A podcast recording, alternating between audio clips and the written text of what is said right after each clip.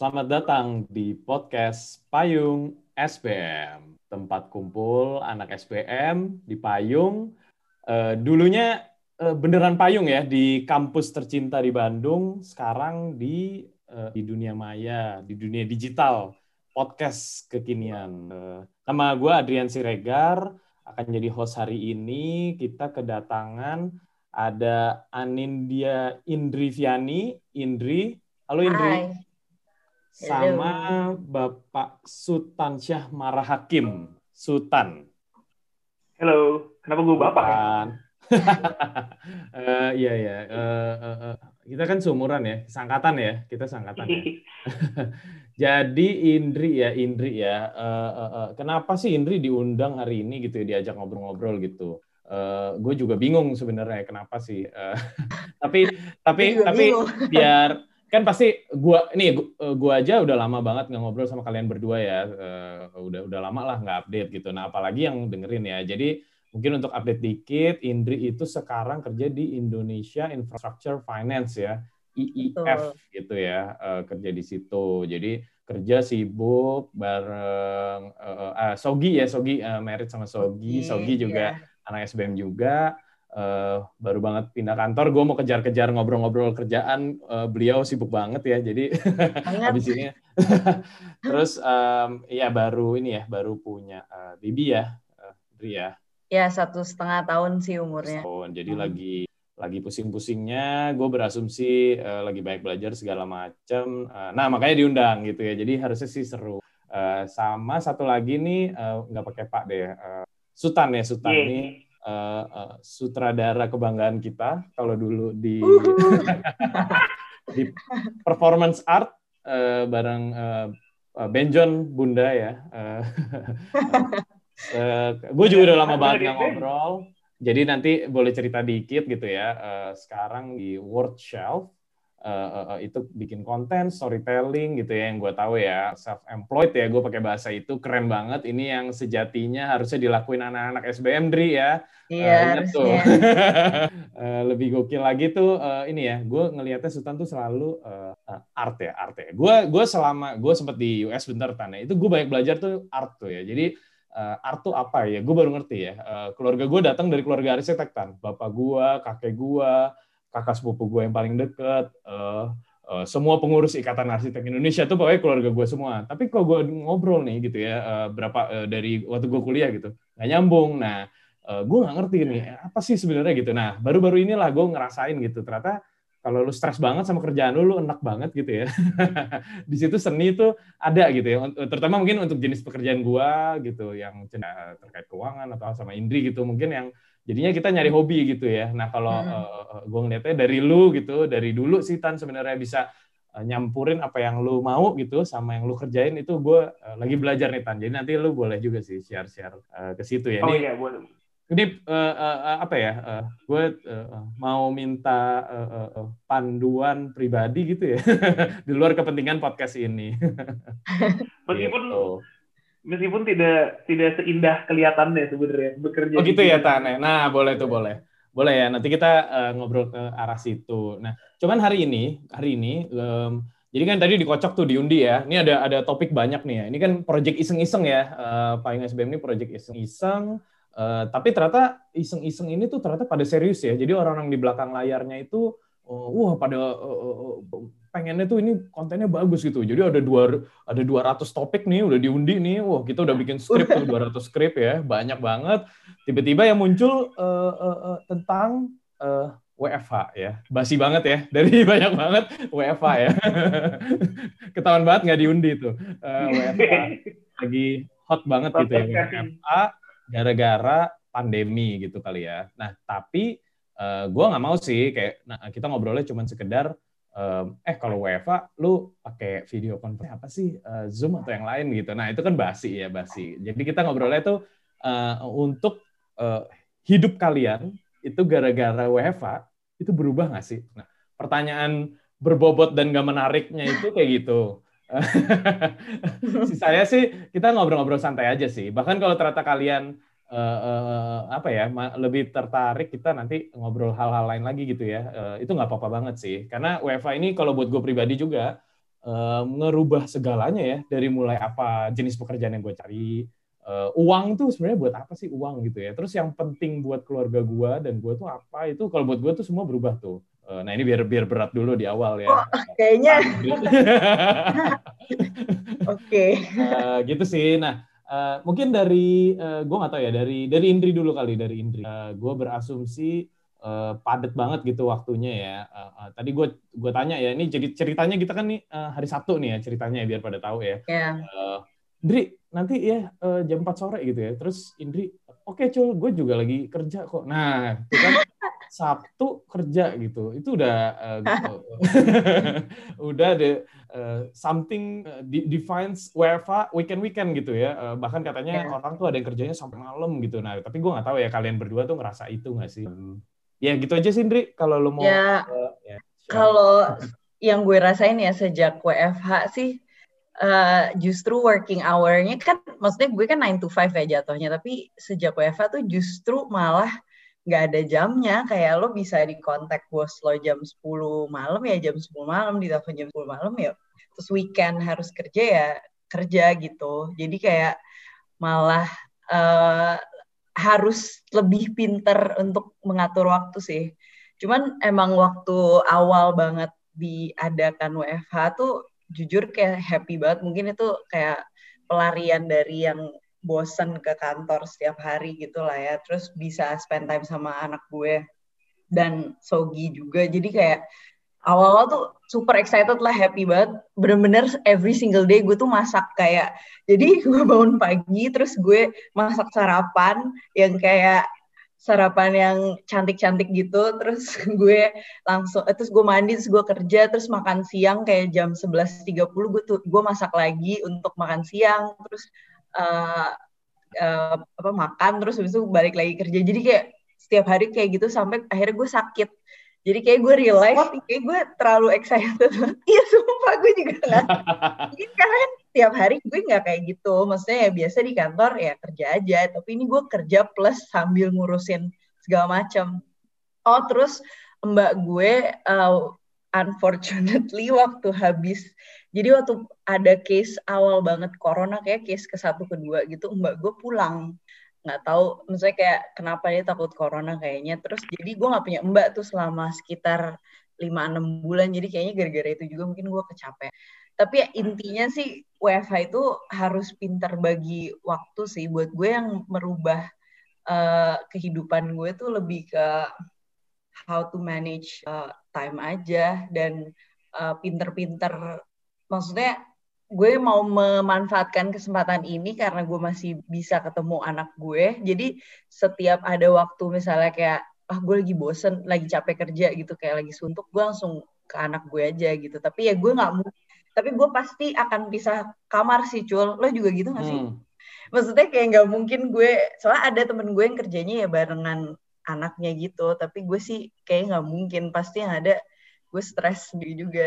Jadi ya gue harus pinter-pinter itulah membagi uh, ruangan juga. Karena Sogi kan juga kerja di rumah jadi ya harus bagi-bagi deh gitu. Mungkin nomor satu ini kali Indri. Uh, video mati dong harus dong um, video hmm. most of the time mati sih emang. Nah, ya itu itu itu kunci juga sih gue rasa ya. Kalau kalau nyala tiap hari itu uh, uh, jadinya lu uh, uh, harus siap-siap juga tuh pagi-pagi gitu ya. Kalau nggak tahu kalau lu ya, harus berdua ya kalau gue. Gitu kan. Nah, iya benar tuh. Yeah. Kadang gue, gue anti sih. Wah, anti ya, ya. nyalain video anti nyalain video. Nah, gue suka yeah. tuh aliran itu ya. Jadi, yeah. uh, tapi di uh, gue gue tanya-tanya banyak orang tuh emang iya. Kalau di Indo ya kayak kita, kita banyak meeting tuh videonya mati ya. Jadi katanya kan video conferencing tools ya itu kayaknya salah sih. Harusnya pakai WhatsApp call aja udah rame-rame. Iya, tapi tapi sebenarnya tergantung lo meeting sama siapa sih cul kadang kalau misalnya nah. kayak meetingnya sama manajemen yang atas tuh kalau nggak nyalain video dia suka nggak suka gitu jadi harus nyalain. Cuman kalau yang everyday ya gue pasti matiin sih nggak pernah gue nyalain. Pasti kayak oh. selalu misal misalnya pun nama klien kayak maaf pak uh, saya nggak nyalain video karena uh, internet saya agak uh, koneksinya kurang stabil kalau nyalain video. Jadi putus-putus gitu lah kayak bikin-bikin alasan gitu nah ini dari cerita dari cerita lu, Andre, ini tergambarkan budaya Indonesia di mana bos lebih penting dari customer. Dari juga ya. Kalau sama customer matiin video ya, sama bos eh, nggak boleh tuh, nggak boleh harus diikutin. Uh, tapi bos tuh pasti gini, Dri. Itu pasti dia mau ini, dia pasti uh, bajunya udah rapi segala macem, Dri. Dia mau kasih tunjuk itu, itu sebenarnya tujuan pakai video tuh itu, Dri. Maksudnya kayak kita tuh kerja gitu kan, Cul? Ya mau, iya mau mau mau pam, mau bukan pamer, gue oh, pamer. Di, uh, lebih ya ya lebih ke uh, biar biar lu sesuai anak bu uh, nurut gitu loh. Iya iya. iya iya. Nah kalau lu gimana tan? Lu lu kerja udah pasti uh, pertama kita ngobrol udah udah lama nggak ngobrol ya Tan ya. Jadi gue sekalian juga nanya nih, lu jenis pekerjaannya tuh uh, seperti apa sih dailynya gitu ya. Terus dengan adanya wifi ini, tadi kan Indri aneh juga tuh ya. Dia happy, tapi jadi sibuk, terus jadi jago masak, terus habis itu sakit ya. Jadi gue bingung tuh. Nanti nanti baru di ujung aja gue tanya happy apa enggak sih sebenarnya gitu ya. yeah. Tapi kalau lu gimana Tan? Uh, pekerjaan lu tuh bisa lu akomodir nggak sih dari WFA? Terus um, um, ya ada nggak sih yang lu rasa tuh malah ide-ide yang nggak kepikiran tuh tan kalau lu nggak WFA gitu um, ya gimana sebenarnya sejujurnya gue lebih khawatir tentang setelah WFH ini sih dibandingin WFH ini. Hmm. soalnya gue tuh nikah Januari. Gue baru merasakan marriage tanpa corona tuh kayak cuma sebulan gitu. Habis itu langsung marriage corona mode kan. Hmm. which means kita semua di rumah terus gitu kayak uh, jadi normality maksud gue apa ya gue mendefinisikan kehidupan gue tuh ya seperti sekarang ini WFH gitu. Gue malah lebih khawatir begitu udah nggak WFH jadi perubahannya bukan kayak dari tadinya ada ada kehidupan terus jadi WFH gue tuh de, definisi kehidupan gue ya kayak sekarang ini gitu. Di rumah sering ketemu sama Kirana gitu gitu. Gue malah lebih khawatir ntar abis WFH kayak apa gitu. Soalnya kayak kalau mengenai pekerjaan uh, by the way si workshop tadi team of five gitu. Udah gitu gue kayak karena ngerubah uh, sistem timnya gitu. Akhirnya gue jadi kayak kayak sistemnya kayak kayak by hire doang gitu setiap orang. Jadi gue nggak mesti ada kewajiban untuk manage semua tim gue gitu dan itu gue lakuin tuh Februari juga. Jadi literally semua hal terjadi semua semua changes itu terjadi di waktu yang sama gitu. Gue nikah uh, apa uh, work system berubah semuanya berubah. Buat gue ya mungkin karena semua yang berubah jadi gue nggak merasa ada sesuatu yang terlalu berat sih. Ya memang di perubahan aja gitu. Bisa kayak emang gue hobi banget mengutak ngatik apa tensi hidup gue kayak gue orang kebosanan tuh jadi kayak tapi ya sih kayak nggak kalau dibilang berubah ya kerasa perubahan. Tapi kayak yang tadi lu bilang coba kayak apakah gue jadi lebih banyak inspirasi? Sebenarnya lebih banyak lebih banyak bisa ngaco aja sih. Kayak ini tembok di belakang gue cat sendiri. Jadi oh, kayak, ini nih tembok ini nih. Ya jadi ini pakai tangan lo apa konsep lo apa gimana nih? Pakai tangan gue kayak pakai tembok gitu. Itu garisnya tangan lo tan. Uh, ada pakai kayak frame gitu pakai pakai pakai tape gitu pakai uh. gua gua cover pakai tape gitu. Ya, jadi kayak gue punya kayak bunch of uh, hal-hal random yang gue buat random gitu tapi kayak dan which sebelumnya zaman ngantor nggak bisa kan karena ya hmm. ya itu gue harus nge-replace waktu commuting gue di mana pasti at sehari sejam dua jam gitu Padahal Bandung ya, nggak kebayang kalau Jakarta itu pasti lebih gede lagi tuh waktu commuting. Lu di Bandung sejam dua jam? Oh, Jakarta juga? Oh. Ah, di Bandung. Ah, di Bandung. Di, di Bandung sejam dua jam soalnya bentuk kerajaan gue tuh gue nyamper-nyamperin klien kan. Oh, oke oke oke oke. Ya, jadi kayak mungkin mungkin gue tuh bukan tipe yang kayak datang satu ke kantor terus diem gitu. Jadi kayak hmm. misalnya hari ini ada lima meeting ya gue ke lima tempat. Which is accumulatively commuting time ya jam dua jam. Terus terus lu tuh lu nah ini gue sekarang jadi penasaran sedikit nih. Uh, uh, jadi yang lu deliver itu uh, uh, uh, uh, uh, ya yang gue tahu ya dari Moon gitu ya. Uh, storytelling, konten, uh, uh, ya yeah, I don't know uh, any creative uh, related uh, production, I assume. Uh, uh, nah itu lu bisa share dikit nggak sih uh, gimana hal-hal seperti itu uh, bisa terus lu deliver ya di situasi uh, seperti sekarang gitu uh, jenis pekerjaan lu gitu in particular tan. Sebenarnya at this point kayak kerjaan gue cukup versatile sih. Simpelnya ya jabatan gue itu kan selain posisi gue sebagai co-founder kolaborasi ya, which kayak it hmm 50% to 70% of my time anyway gitu. Tapi kayak di, di ada job yang all those kreatif itu gue sebenarnya kerjaan gue kreatif director for hire kan. Jadi hmm. all those storytelling itu at the end of the day sebenarnya posisi gue tuh gue nggak kreatif nggak CD gitu, gue nggak kreatif director. Basisnya story ya pasti semua hal basisnya story. Dan mengenai shifting kerjaan mah nggak terlalu beda ya karena kan hmm. ujung-ujung kerjanya apa sih video, image gitu. Uh, publishnya aja tadinya tadinya offline atau tadinya bentuk event gitu sekarang jadinya ya gitu series jadinya uh, film-film buat ditempel di OTT kayak Netflix gitu ya ujung-ujungnya gitu-gitu lah. Maksudnya outcome-nya doang beda sih mengenai ya ini mah gitu-gitu aja sih dalam konteks gue bukan tipe yang uninspired kalau gue di rumah gitu sih. Gue inspired inspired aja gue seneng nih gue seneng always nih. inspired gitu. Eh gue gue ngobrol sama lu, gitu ya. uh, Lundri sama Sultan hari ini nih gue jadi uh, ini ya semangat nih gue menanti hari Senin ya oh gitu oh iya dong kalian kan uh, biasly optimis nih di okay. di rumah dan di situasi begini Eh, lu uh, yang uh, kolaborasi itu bareng ini ya, bareng anak SBM juga kan?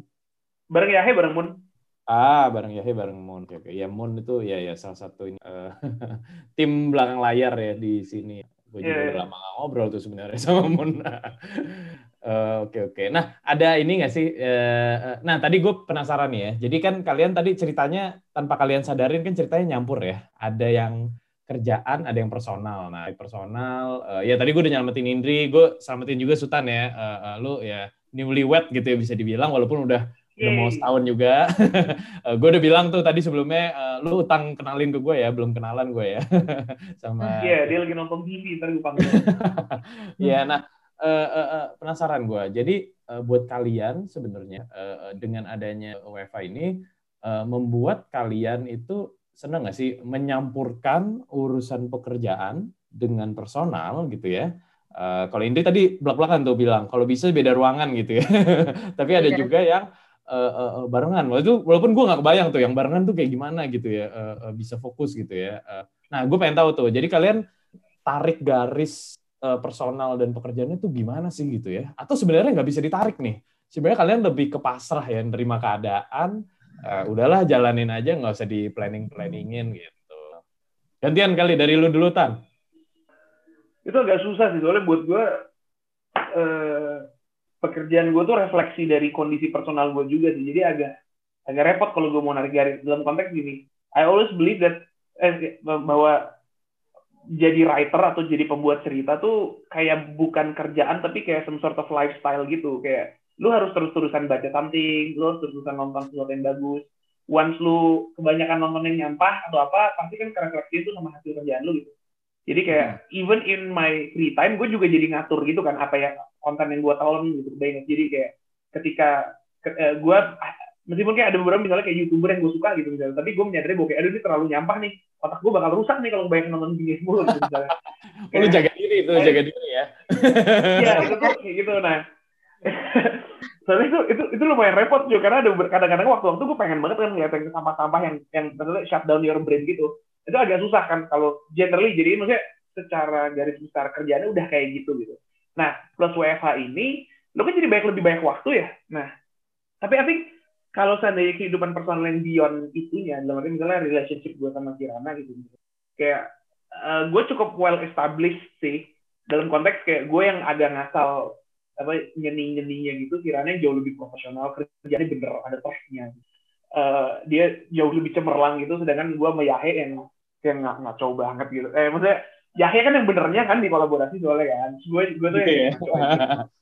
jadi kayak I think pembagian dua itu tuh ngaruh banget ke kehidupan personal. Jadi kayak uh, Kirana mostly sibuk mostly dia kayak harus ngontak sampai jam 10 jam 11 malam kayak intri gitu lah.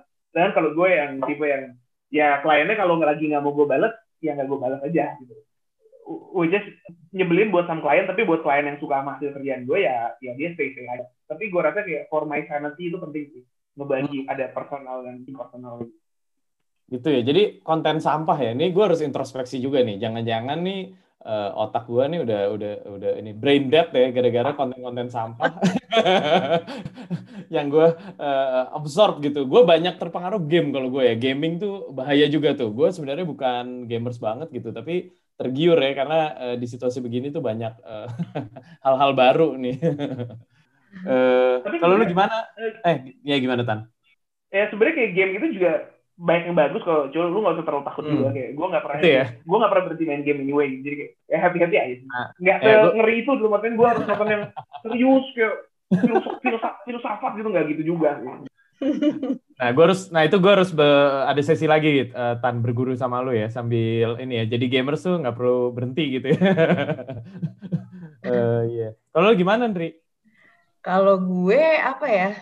Uh, mungkin ada pasrahnya juga sih, Cul, kayak lo tadi bilang situasi. Karena ya sebenarnya cukup sulit juga WFH, tapi uh, maksudnya dalam arti membagi tugasnya ya antara ada anak gue pekerjaan rumah tangga dengan uh, gue kerja gitu. Dan kalau misalnya kayak lagi ada deadline kayak sekarang which is emang biasanya tuh akhir-akhir tahun kalau misalnya projectnya belum terlalu achieve atau gimana pasti akan dikejar. Kayak sekarang makanya gue sampai weekend kerja gitu. Ya karena itu ya itu cukup susah sih. Kayak apalagi kalau weekend gini anak gue pasti udah nyariin gue terus kan. Tapi gue harus ngumpet diem-diem ke kamar gitu. Harus ada tetap harus ada boundariesnya sih. Maksudnya kalau enggak uh, pasti akan terganggu terganggu dalam arti bukan berarti anak gue gangguan ya tapi maksudnya gue ke distract gitu karena ada anak gue gitu jadi ya uh, lo ada yang bantuin jaga ya Uh, tadinya ada cuy, sekarang udah nggak ada. Jadi nyokap gue. Oh, nyokap gue jagain. Uh, uh, tapi kan gue tetap harus mikirin makanan gitu loh. Makanya itu agak pusing. Tapi ya masih bersyukur. Bisnis, bisnis sandwich masih ada nggak sih? Uh, kemarin baru mau buka lagi, buka lagi. Nggak tahu, kayak kita udah berhenti sih dari tahun 2016. Cuman uh, kepikiran kemarin apa bikin lagi ya.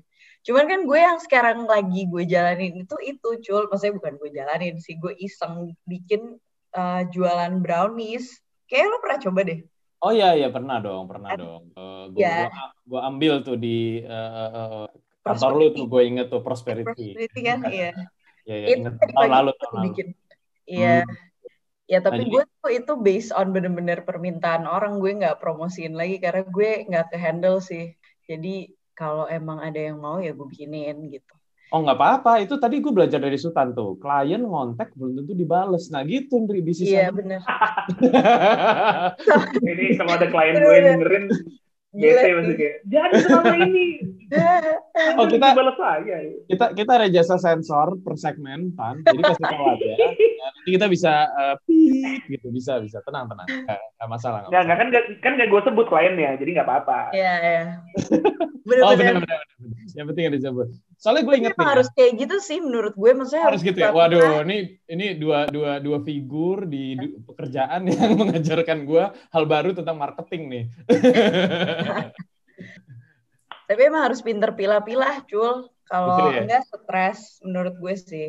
Karena ini ya, gue gue delapan tahun terakhir kerja gue hampir nggak pernah marketing, tapi gue major gue marketing. Uh, Miss Francis pernah ngomong nih delapan tahun lalu, gue gue quote nih, gue masih inget banget. Wow. Uh, dia bilang kalau lu bingung gitu ya mau jualan gimana gitu ya kan ditanya gitu kan sebenarnya harusnya inter, ah gue tanya uh, gue inget pertanyaannya pertanyaan itu product development jadi lu develop produk tuh dari mana gitu ya uh, uh, Pak Aurik bikin uh, ilustrasi pakai bolpen dipecah-pecah gitu pen. ya uh, full pen full pen, full pen ya jadi uh, kalau kalian lihat dalam supply chain gitu ya uh, dipecah menjadi tiga bagian nih.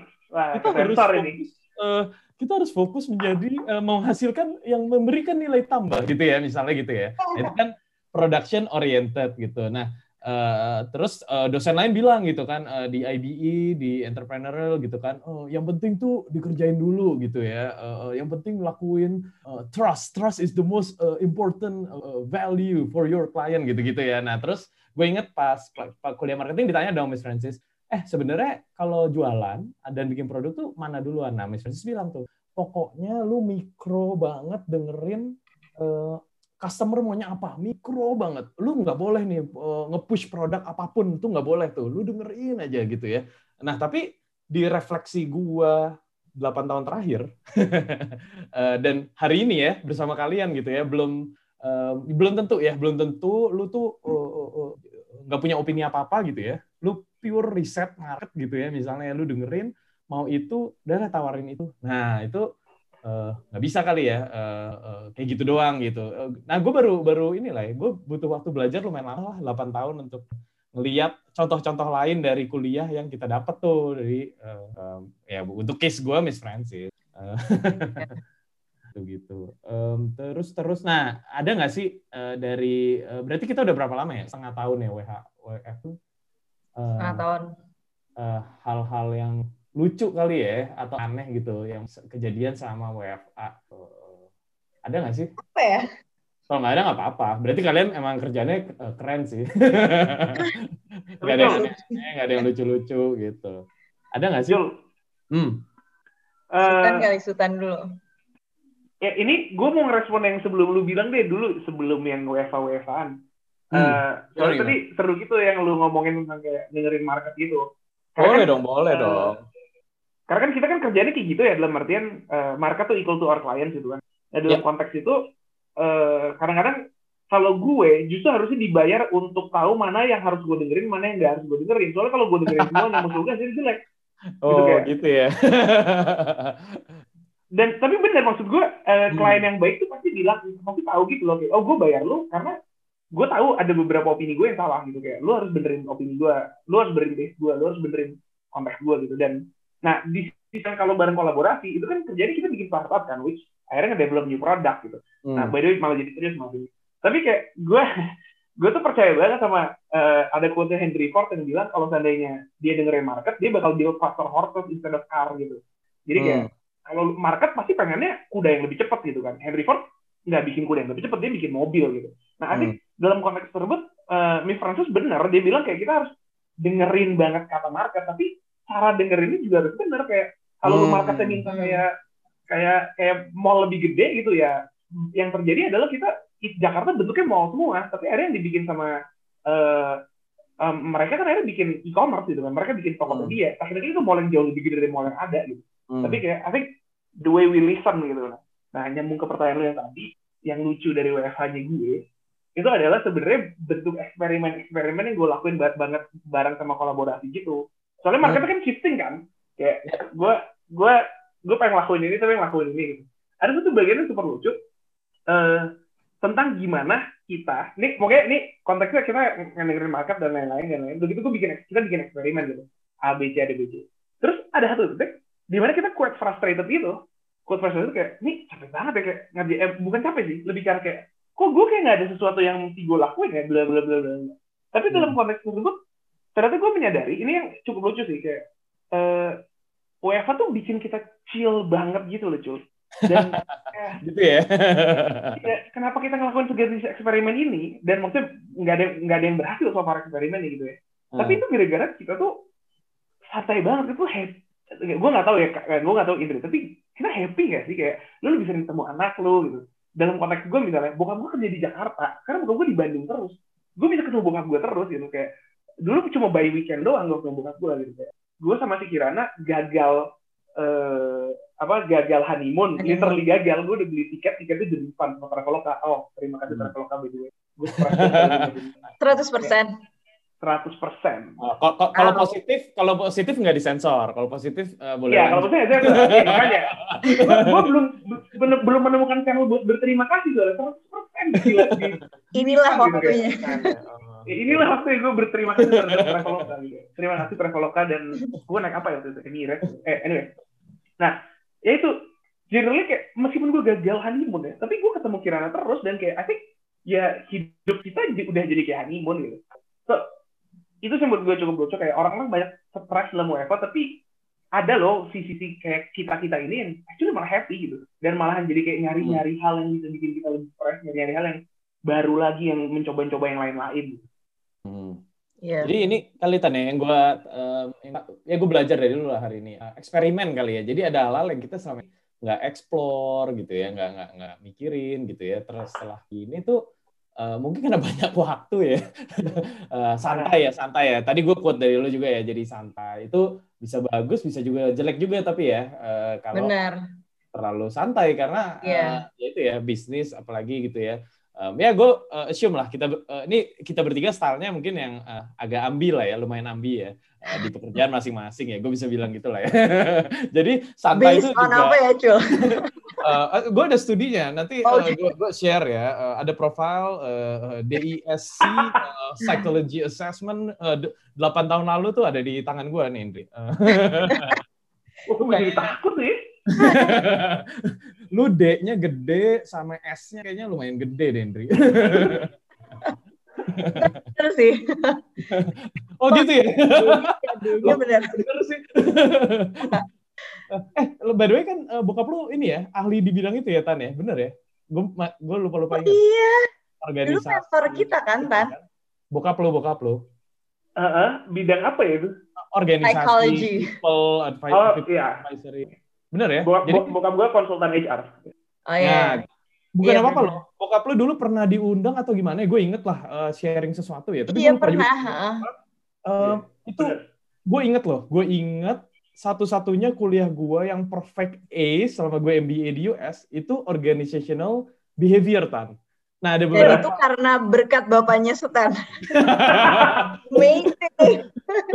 Kebablasan ya. Tapi tapi gue jadi tahu gitu. Itu tuh uh, bidang apa? Nah itu dari uh, ya gue belum pernah ngobrol langsung jujur aja sama bokap lu ya. Tapi itu ngasih gue inilah pemahaman uh, basic kali ya. Karena itu buat gue tadinya bukan ilmu ya. Gue orang marketing tapi itu apaan sih gitu ya. Tapi ternyata yeah. Iya. uh, gede banget ya itu uh, bidang itu ya which is gue belum nggak ngerti gue belum pernah kerja juga di ranah itu. Uh, eh kalau dari dulu gimana Andri? Kalau uh, tadi gue tadi tadi nanya yang lucu ya tapi kayaknya ini lebih seru oh, gue, lucu ya yang lebih gue ada sih apa apa? Oh ada yang lucu ada oke oke okay, dulu, dulu. Kenapa tadi pertanyaannya? Biar oh enggak gue mau ngasih pilihan. Lo mau lucu oh. atau lo mau uh, lebih deep dari Sultan nah biar uh, statement Sultan tadi tuh sampai basi gitu. Kalau lo bisa uh, lu langsung ini, ini tadinya podcast ngobrol-ngobrol lu jadi dapat gaji. Ya? uh... jadi kompetitif gitu. gue tiba-tiba ada yang lucu tapi ya, ya boleh boleh lucu aja lucu aja biar, lucu biar, lucu kayak uh, numpang lewat gitu sih. Jadi gue baru inget. Jadi gue pernah ini awal-awal WFH lagi town hall cul. Jadi kan yeah. Ya. uh, semua orang di company ikut kan call. Terus uh, karena itu town hall gue kayak ya udahlah gue sambil main sama anak gue gue nggak di depan laptop. Anyway kan nggak terlalu ini kan. Terus tiba-tiba pas CEO gue lagi ngomong uh, eh, HP gue ke unmute terus anak gue lagi teriak ah! gitu. Langsung untungnya gue nyadar maksudnya gue lihat nggak tahu sih itu udah berapa detik cuman emang jadi kayak anak gue minta gendong gitu loh terus gue megang HP jadi kayaknya kepencet terus gue langsung matiin kan terus di grup yang kayak teman-teman deket gue doang cuman Dri itu tadi uh, suaranya K ya gitu. Terus kayak aduh gimana nih? Gitu. Gue takut malu banget tapi ya ya gimana dong? Si, Udah, si gitu. CEO lo pura-pura nggak dengar kayaknya pura-pura nggak denger deh. Soalnya gue juga agak nggak dengerin sebenarnya lagi ngomongin apa. Kita teriak ya?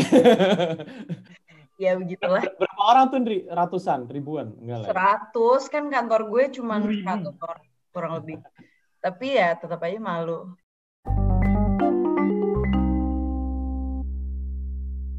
Untuk menutup gitu ya menutup topik uh, diskusi kita WFA ya yang walaupun udah ngelantur ke mana uh, uh, menurut kalian uh, kalau tiba-tiba nih ya kalian uh, tiba-tiba uh, jadi uh, uh, menteri gitu ya. Menteri uh, ahli uh, uh, uh, ketenaga kerjaan di rumah gitu ya. nah, menurut kalian uh, uh, seharusnya perusahaan-perusahaan itu encourage kerja di rumah atau enggak? Atau harusnya di uh, di kantor di gedung gitu. Uh, tadi gue baru ngobrol dikit tuh sama Ika ya, Ika ya. Tadi ada kan uh, katanya uh, ya ini gue sebut merek, ini gue tuh ya. Jadi Gojek katanya gitu ya uh, sampai encourage gitu ya, misalnya di rumah terus inilah ya ngasih bilang kalau kalian butuh fasilitas atau gimana, bolehlah gitu ya. Terus gue quote juga dari teman gue di Microsoft gitu ya. Itu katanya sampai uh, tapi nggak di Indo ya di luar uh, meja kerjanya dibuatin di rumah. Ada kontraktor datang masangin gitu ya. meja kerja di rumah. Gue baru denger tuh kayak gitu. Nah, tapi menurut kalian uh, in the long run gitu. Nah, ini ini juga pertanyaan serius nih.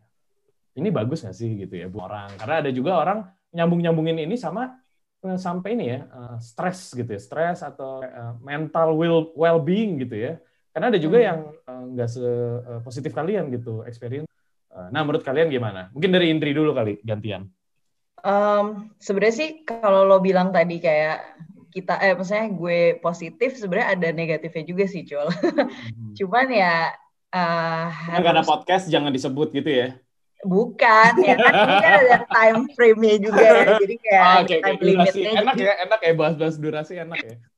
ya anyway, tapi kalau gue as a working mom, menurut gue working from home tuh harus di encourage sih karena hmm. um, ya tapi ini mungkin point of view dari seorang cewek wanita gitu ibu-ibu yang uh, mikir kalau misalnya nanti udah semua back to normal harusnya adalah ke fleksibilitasan kita misalnya seorang ibu tuh untuk ngurusin rumah tapi sambil kerja di rumah which itu yang dulu pernah ada di perusahaan yang gue pernah kerja sebelumnya gue sebut hmm. kayak sebut aja ya. Dulu tuh bo boleh WFH dan kayak puji-puji dulu tapi Indri ya? Jangan jelek-jelek ya? Iya itu itu menurut gue deh kalau gue bisa balik situ sih gue mau aja sih cuy cuma waduh apa nih? Gue jadi ya, sejak gue tuh udah gak seambisius itu sih. Jadi oh, okay, gue okay, udah okay. males nyari-nyari. Ya anyway uh, eh tapi gue ya yang penting menurut gue sih uh, tadi apa ya? Kok gue jadi lupa? Oh um, ya harus maksudnya um, itu bagus lah untuk uh, work life balance menurut karena ya bis lo bisa stressful juga kelamaan kerja jadi ganti-ganti suasana. Karena di rumah pun menurut gue nggak menutup kemungkinan bisa stres karena gue pun juga lumayan stres kadang-kadang. Karena kan ya rutinitasnya gitu-gitu terus terus gue nggak bisa keluar ke mana-mana. So gitu lumayan strict gitu. Jadi kayak hmm. uh, even uh, kita baru banget keluar pergi tuh minggu lalu gitu kayak pengen lihat keluar karena biasanya cuma keluar tuh grocery shopping udah sih saya nggak pernah. Trik ini waktunya atau karena ini mitigasi resiko COVID? Mitigasi resiko COVID. Oh, oke oke. Iya, maksudnya strict dalam arti ya yeah. protokol gitu. Protokol ya. Yoi. Ya. Terus uh, apa ya? Ya gitu sih, Cul. Tapi sih menurut gue as long as maksudnya di rumah pun sekarang kalau lo bisa perform lo bisa kasih achievement yang bagus menurut gue sih ya why not gitu.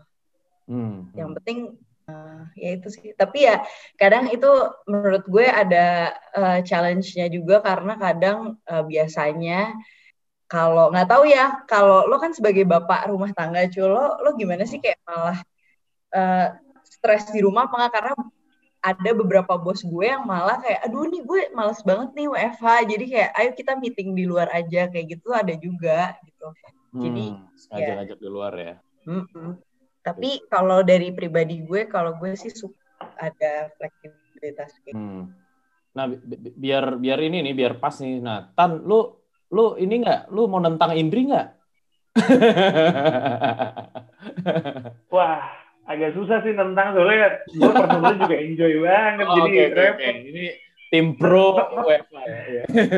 tapi dalam konteks tapi saya to put it in a more general konteks maksudnya biar cukup nah. netral, hmm. biar gue nggak ngomong sebagai gue doang gitu. Hmm. Gue rasa nggak semua orang seprivilege kita buat punya spot yang enak di hmm. rumah masing-masing hmm. dan memiliki ruang untuk konten gitu sih. Satu itu dan nggak semua orang itu uh, kayak gue ya gue tipe yang dapat energi kalau bertemu dengan orang-orang dekat dan bertemu dengan orang-orang eh dengan dengan diri sendiri gitu misalnya kayak. Tapi kan ada beberapa orang kayak Yahe aja misalnya ya gue nyebut Yahe mulu gue kayak, kayak hmm. sahabat banget. Apa berarti berarti next harus harus diundang ngobrol-ngobrol juga. Iya diundang. nah, tapi eh, tapi Yahe itu tipe yang dia dapat energi kalau ketemu orang gitu. Kayak orang baru hmm. kah eh, random orang mesti kenalan gitu. Gue rasa itu kekat banget sih kerasa gitu kekat banget dalam konteks kayak jadi dia harus nyari-nyari banget hobi, nyari-nyari banget kegiatan gitu. Jadi I think memang orang beda-beda juga. Gue ngerti gitu kayak bosnya Indri bilang gitu. Harus banget ketemu ya mungkin dia tipe-tipe yang kalau di rumah ya energinya low gitu. Begitu dia hmm. ngelihat anak buahnya, dia bisa ngajak ngobrol atau marah-marahin gitu misalnya. Keluar tuh energinya biasanya kan. Mungkin hmm. lebih ke marah-marahin gitu ya.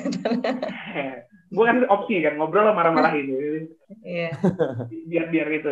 Nah ya gitu sih kayak soalnya kalau gue sih ya, ya gue gitu maksudnya hikikomori gitu gue disuruh suruh di rumah dua tahun juga. Paling Netflix habis gue tonton gitu kan hidup hidup aja sih gue gitu. Asal makanan lancar. Tapi gue ngerti banget gitu, ada temen gue misalnya di kosan gitu. Wah gila sih. WFA gila aja di kosan sepetak gitu. Yeah. gue gak bisa ke mana-mana. Kerasa sih pasti. Kayak nggak ada siapa-siapa juga sendiri gitu kayak hmm. kerasa pasti kerasa banget So I think kayak buat nge-counter part argumennya gitu kayak. Yeah, that's a good point. Pun gue ya, gue personally nggak nggak counter Indri ya gue sama sama Indri gitu kayak gue happy yeah, banget. Tapi benar benar benar. Hmm. Itu yang membuat kita harus lebih sering bersyukur ya. jadinya, jadinya deep. Tadi kan kata lo gue disuruh yeah. deep tuh. Ya, jadi jadi uh, closing statement yang gue bisa ambil dari kalian uh, ini ya, kalau ada pandemi cepat-cepatlah berkeluarga ya, itu mungkin ya yang